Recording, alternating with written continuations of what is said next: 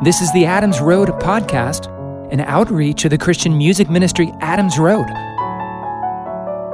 We study verse by verse through the Bible and share music filled with God's Word. Let's start today by listening through Acts chapter 14, verses 19 through 22. But some Jews from Antioch and Iconium came there, and having persuaded the multitudes, they stoned Paul and dragged him out of the city, supposing that he was dead. But as the disciples stood around him, he rose up and entered into the city. On the next day, he went out with Barnabas to Derbe.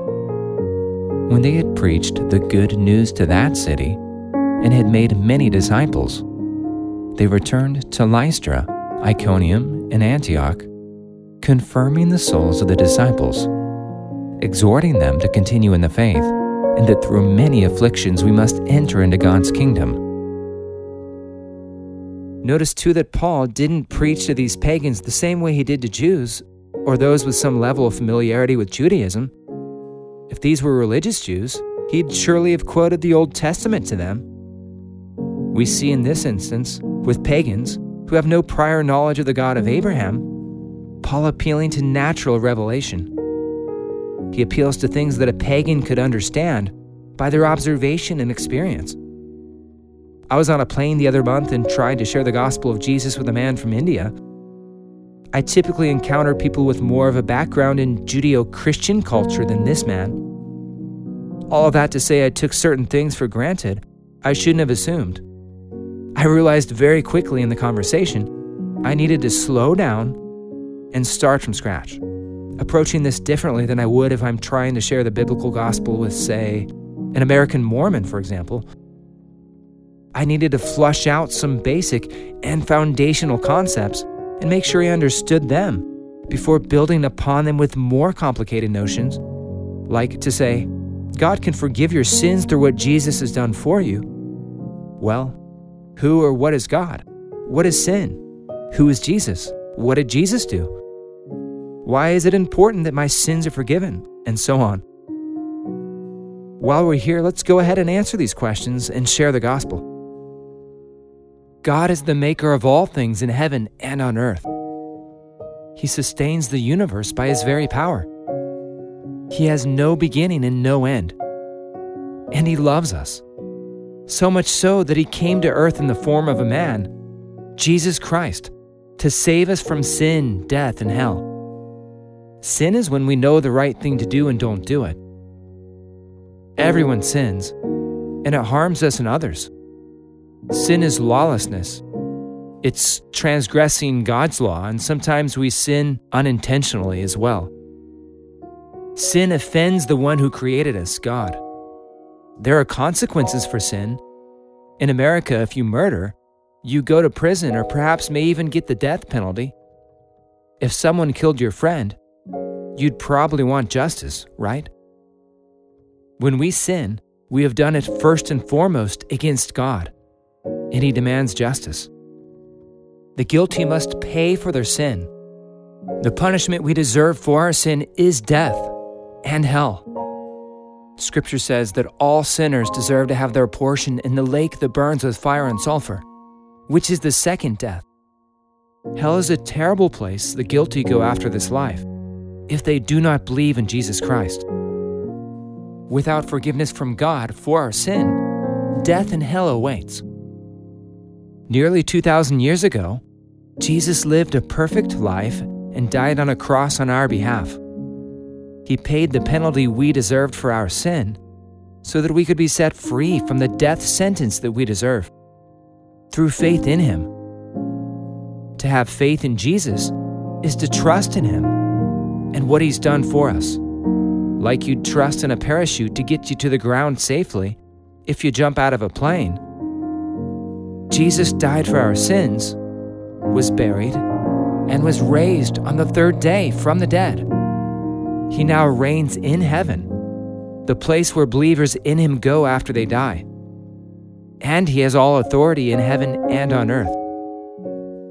If we believe in Jesus, we have eternal life and will be with God forever after this life. All right, back to Acts. Verse 19. But some Jews from Antioch and Iconium came there, and having persuaded the multitudes, they stoned Paul and dragged him out of the city, supposing that he was dead. These guys traveled more than a hundred miles from Antioch and Iconium to Lystra in pursuit of Paul. Now that's hate. That's dedication. We'll give him that. They were so opposed to Paul's message and so determined to not allow it to spread, they personally traveled more than a hundred miles to try and kill him. They likely felt justified in their attempt to stone Paul if they saw him as a blasphemer of God or a false prophet. It was Jewish custom, according to the law, to stone to death false prophets. Deuteronomy 13, verses 1 through 2, warns that if a prophet says, Let us go after other gods, which you have not known, and let us serve them, he shall be put to death. They didn't believe Jesus was who he said he was, the great I am, who spoke to Moses from the burning bush. Jesus is God. Paul proclaimed Jesus as Lord. So, to these Jews, Jesus was another God they did not know. They didn't think the Jews should serve Jesus. So, in their ignorance and zeal, they thought they were doing God a favor by inciting the crowd to try and kill Paul, thinking Paul to be a false prophet. And in a matter of a short period of time, this same pagan crowd, who earlier wanted to worship Paul and Barnabas as gods, were suddenly stirred up by the Jews to try and kill them. How fickle are the crowds? Don't seek the honor and glory from men. It's short lived. As quickly as people come to embrace and adore, they'll turn to hate and oppose. And so they stoned Paul and dragged him out of the city, thinking he was dead. Now, some think the heavenly vision described by Paul in 2 Corinthians 12 occurred here when Paul was stoned to death and supposed to be dead. But this is only a guess. Who really knows? I wonder if Paul considered his own role in Stephen's stoning when he himself was being stoned in Lystra. All right, let's keep reading. But as the disciples stood around him, he rose up and entered into the city. On the next day, he went out with Barnabas to Derbe. When they had preached the good news to that city and had made many disciples, they returned to Lystra, Iconium, and Antioch, strengthening the souls of the disciples, exhorting them to continue in the faith, and that through many afflictions we must enter into God's kingdom. How astonishing it must have been to see Paul get up after he was dragged out of the city, having supposed to be dead. You know, I'm guessing the stoning success rate of that day was pretty high. I mean, when a crowd stones a person until they think he's dead, most of the time he's probably actually dead, I'd suppose. But Paul, whether he had actually died or not, rose up after the incident. All right, so a few years ago, in the World Heavyweight Boxing Championship, for any of you boxing fans out there, Deontay Wilder, who I believe at that time was the undisputed heavyweight world champion, got a clean punch on the 6'9, 270 pound heavyweight challenger, Tyson Fury, and knocked him right out. He was unconscious for most of the referee's 10 count, but somehow, miraculously, right before the count was done, he came to and popped up with energy, strength, and life as if the knockout punch didn't just occur. And Tyson Fury went back to fighting with as much fury as he ever had. Watching it happen in real time, it was surreal, as if this boxer was suddenly resuscitated from the dead.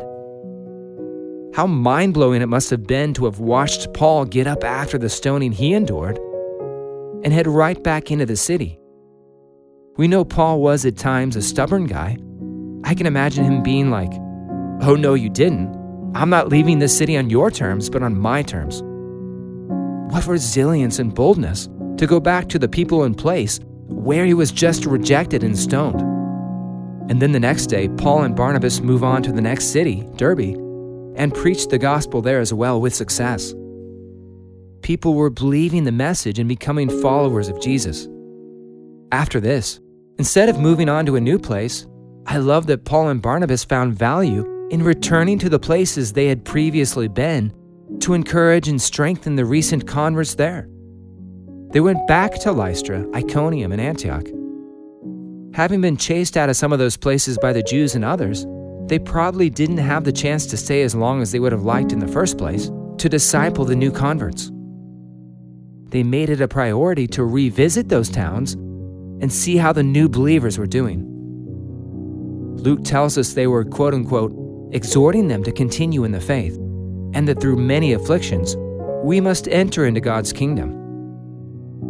Paul and Barnabas were living examples of the afflictions Jesus' disciples must at times endure. The converts saw firsthand in Paul how he had been put through the wringer. I mean, for example, he probably had all kinds of fresh marks and bruises from his recent stoning.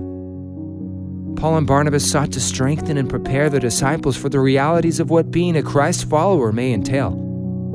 The argument for becoming a Christ follower these days is often shallow and misdirected. It shouldn't be. except Jesus and this life gets better right away. Life gets easier. You'll get what you always dreamed of, and so on.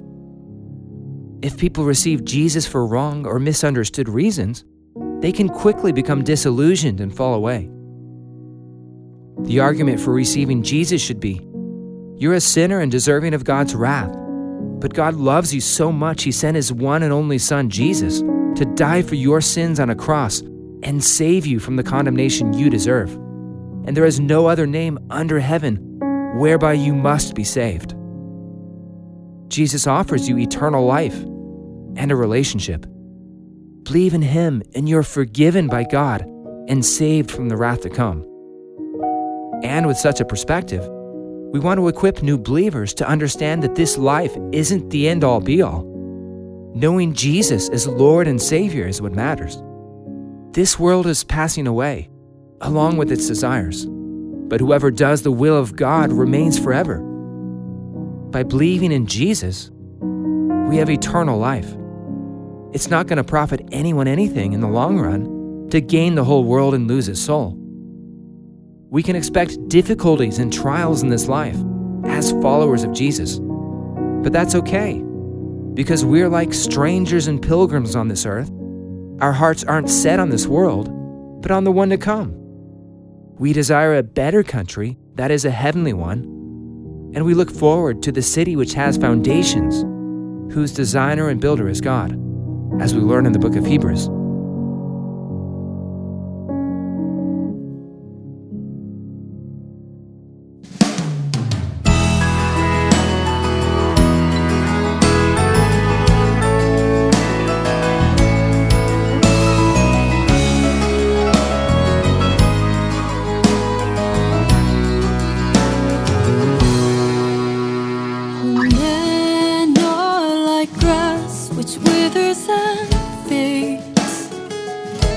Our lives are.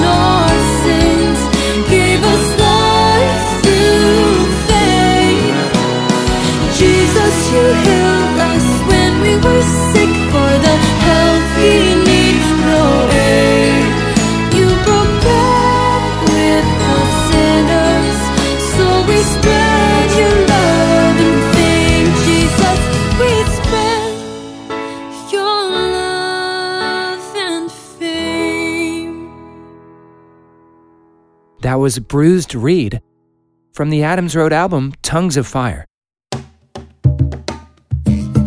For by this will all men know that you are my disciples, if you have love one for another. If you possess all knowledge, understand all mysteries, you're just a clinging cymbal. Without love, you are nothing. With Without love, you gain nothing. If you give up your very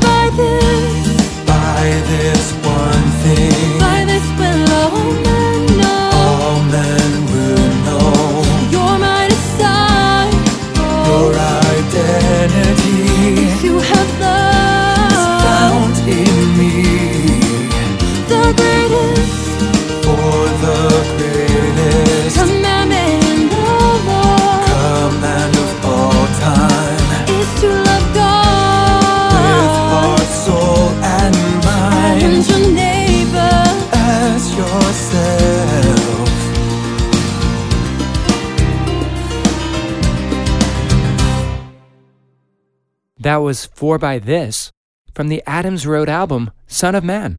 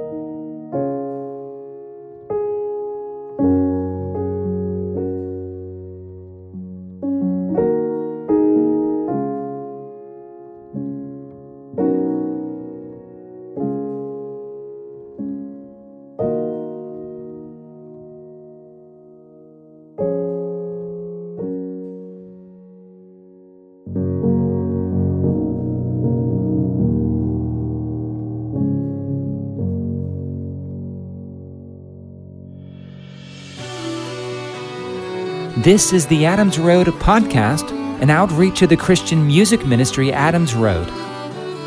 You can learn more about us at adamsroadministry.com. Again, that's adamsroadministry.com. We release a new podcast episode every Saturday. Join us next episode as we examine Acts 14 21 to 28. Grace and peace be with you all.